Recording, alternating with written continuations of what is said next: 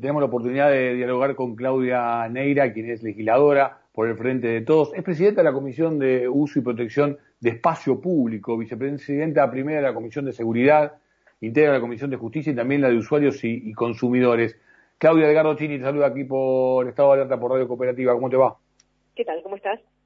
Gracias por atendernos. Sé que tienen una agenda recargada y la primera pregunta tiene que ver con esto, ¿no? Digo, ¿se está recalentando la discusión dentro de lo que es el Poder Legislativo de la Ciudad de Buenos Aires y en todo caso por qué?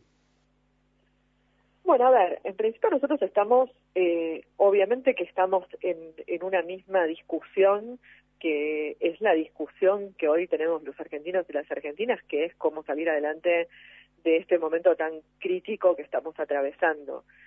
En ese sentido, nosotros desde la legislatura, el lunes pasado tuvimos una reunión con el senador Recalde y con los diputados nacionales del Frente de Todos y unificamos una postura que es pedirle al jefe de gobierno que vuelva a un carril de racionalidad, de diálogo, que abramos un paraguas para poder resolver las cosas que hoy necesita resolver la ciudad, sobre todo para poder atravesar este momento tan crítico. Es un comunicado que firmamos todos los legisladores, los diputados, el senador Recalde, y hoy en la legislatura estamos en el marco de ese pedido que le hicimos al jefe de gobierno, discutiendo y dialogando con las autoridades de la legislatura y en el marco parlamentario, sobre una posición que es muy clara nuestra, que necesitamos tener un ámbito de trabajo donde empecemos a discutir los cientos de proyectos y de propuestas concretas, con mucho trabajo que hemos hecho desde nuestro bloque durante todo este tiempo, y que podamos, sobre todo, esos proyectos que muchos tienen que ver con la salud, otros con la educación, muchos con el apuntalamiento que hace tanta falta y que no ha hecho el Ejecutivo porteño como sí lo hizo el Estado Nacional de los comercios y de todo lo que es la actividad económica de la ciudad tan golpeada y tan abandonada por el oficialismo porteño. Bueno, creo que hoy lo que necesitamos es ese ámbito, ese espacio de discusión. Y bueno, en eso estamos. Supongo que hay también una necesidad de acompañar esta agenda con bueno, el final del DNU, del decreto de necesidad y urgencia, y la reinstrumentación de medidas y restricciones que seguramente se extenderán y que se profundizarán al menos por los próximos 15 días. Recién repasábamos la provincia de Buenos Aires, donde el propio gobernador Kicillof casi que en las reuniones con los intendentes opositores, pero aquellos que tienen la responsabilidad de gobierno, de alguna manera intentar generar un vínculo de comunicación con Rodríguez Larreta, pero en lo concreto hay medidas que uno no termina de entender y creo que todavía no se están tomando las correcciones necesarias. Me refiero, por ejemplo, a la situación del ámbito educativo, ¿no? Donde, bueno, hay casi una actitud policíaca hacia aquellas familias, aquellos padres que están decidiendo no enviar a sus chicos al colegio porque entienden que tienen más riesgo de contagiarse el COVID, de ser parte de esta pandemia, y la decisión es poner faltas y poner también una situación media policíaca a los propios docentes. ¿Estos ustedes también lo están discutiendo en el ámbito legislativo? Sí, nosotros, a ver, en primer lugar lo que decimos desde el Frente de Todos es que Larreta tiene que dejar la judicialización de la pandemia y la judicialización de una cuestión que se debate en el mundo y que tiene que ver con cuál es el límite epidemiológico que hace que uno tenga que resignar, porque obviamente que todo el mundo quiere la presencialidad y la mejor educación para nuestros pibes, pero desde el punto de vista epidemiológico, ¿cuál es el límite si no es este, que estamos en un momento no crítico, más que crítico, como para poder resignar temporariamente esa presencialidad? Y sobre todo que podemos tener posiciones distintas, las podemos acercar, las podemos debatir. Lo que no podemos admitir es este incumplimiento, esta desobediencia y esta judicialización que pone a los porteños y a las porteñas en una situación muy compleja de tener que esperar a ver qué resuelven los jueces sobre una cuestión que tiene que ver con la salud y la vida de sus hijos y de sus familias. Entonces, me parece que acá hay una discusión que tiene que cambiar de carril. Por lo pronto tiene que dejar la justicia y la tiene que volver a tener las personas que deciden sobre los destinos de quienes los votaron, ¿no? Y en materia de salud, claramente es el Estado Nacional el que toma las definiciones conforme los criterios epidemiológicos de cuándo son las restricciones y en qué momentos son necesarios, obviamente construyendo los diálogos.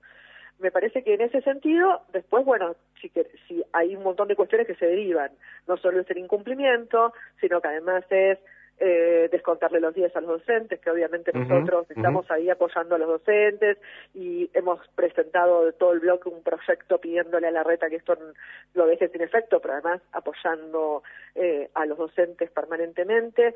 Obviamente también el fallo del juez Ayerbel, que es muy claro en el sentido de que no le puede poner faltas a los pibes que no van al colegio, pero sobre todo que les tiene que garantizar la educación virtual, que no la están haciendo. Así que bueno, esto es en el marco de la confusión judicial en la que nos metió, estas son cuestiones, ¿no? Pero lo central es que vuelva al carril del diálogo. Sí, eso de la confusión judicial me quedo con esa frase, con esa definición. Te robo un minuto más, sé que estás recargada en tu agenda, te robo un minuto más.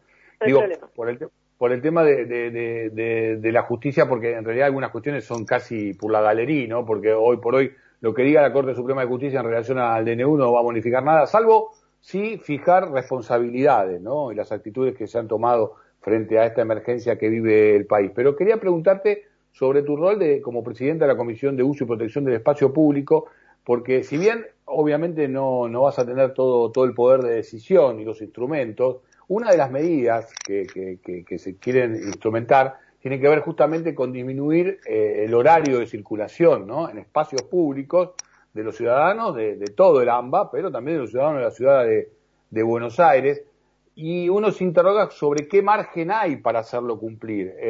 Y seguramente vos conocerás mucho más esta situación, y me gustaría saber tus expectativas frente a una medida de este tipo.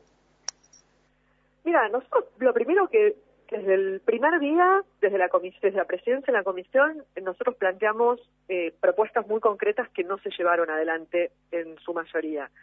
La primera tiene que ver con algo que me parece que nos hubiera ayudado mucho, que es tener un comité de expertos asesorando al Ministerio de Espacio Público, como hacen otras ciudades del mundo, por ejemplo París, que es muy importante porque son los que permiten que las medidas que se tomen con datos, ¿no?, y no se tomen en el aire. En las ciudades, porque después obviamente las medidas de los DNU nacionales hay que bajarlas y hacerlas cumplir. Entonces me parece que eso es central, porque vos, por ejemplo, la ciudad de Buenos Aires es una ciudad donde siempre hablamos de la falta de espacios públicos, pero nunca hablamos del diferente acceso o el acceso inequitativo, cómo hay vecinos que tienen un acceso muy cercano a un espacio verde y vecinos que tienen que caminar más de 10, 15 minutos para poder llegar a un espacio verde cercano, ¿no? Entonces, yo creo que esta planificación falló.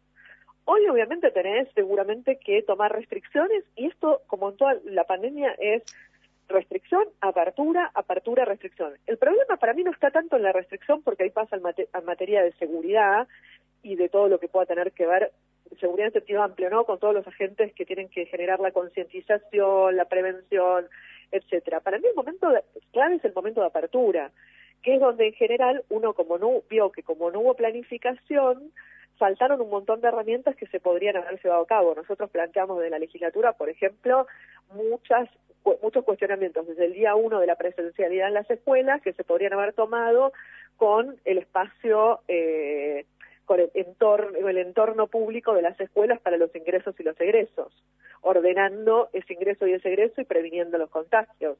Nosotros planteamos que los adolescentes tenían que tener espacios públicos ordenados, con señalización, con lo que se llama urbanismo táctico, con señalización en el piso para poderse juntar en el espacio público y no encerrados como se juntan, con controles, con ingresos y egresos, toma de fiebre, protocolos, alcohol, señalizaciones. Nunca se hizo.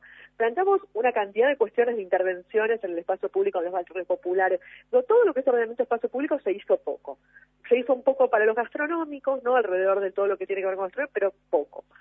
Entonces, bueno, eso me parece que tiene más que ver con las aperturas. Lo que sí hay que hacer, y esto lo pedí como vicepresidenta de la Comisión de Seguridad, es, acompañando el pedido del Ministerio de Seguridad de Nación al de Ciudad, es mejorar los controles. Hoy se aprobó un pedido de informes mío en ese sentido, donde somos muy exhaustivos. Hoy sé que hay un mejor diálogo y una mejor coordinación entre ambos ministerios y que el secretario Alessandro con Pux se vienen juntando y coordinando esos controles, y esperamos que se puedan llevar adelante porque nosotros necesitamos que las restricciones se cumplan para ver si fallaron o no, para que sean equitativas entre los que cumplen y los que no cumplen, porque si no, no tiene sentido, ¿no? Porque vos le pedís el esfuerzo a un gastronómico que cierra adentro y no atienda gente y el de al lado abre, y es muy inequitativo. Y al mismo tiempo tampoco sabes esa restricción, cuánto funcionó, porque se cumplió a medias. Entonces, eso es lo que le pedimos permanentemente, y bueno, hoy se aprobó un pedido de informes, lo aprobamos por unanimidad, lo aprobaron también el oficialismo, y en ese sentido vemos que hay como un clima de mejor coordinación en ese ámbito. Sí, hoy ya se dieron algunas medidas, si querés, aplicadas de manera previa a lo que uno percibe que se van a hacer efectivas a partir del próximo decreto de necesidad o urgencia que va a dictaminar el Poder Ejecutivo en el orden nacional. Claudia, notamos en tu tono de voz, a todos nos está pasando dificultades también, ¿no? Digo, la estamos peleando en el día a día como corresponde, así que en este sentido también te agradecemos esta posibilidad de haber dialogado aquí con Estado de Atlanta, con la Radio Cooperativa. Que termine muy bien el día. Bueno, muchas gracias, y también está bueno que recalques eso, porque la verdad es que estamos todos trabajando mucho y tratando de estar a la altura de las circunstancias. Así que un abrazo. Chau, chau. Abrazo grande. Claudia Neira, legisladora por el Frente de Todos, pasó por aquí, por Estado de Alerta, pasó por la Radio Cooperativa.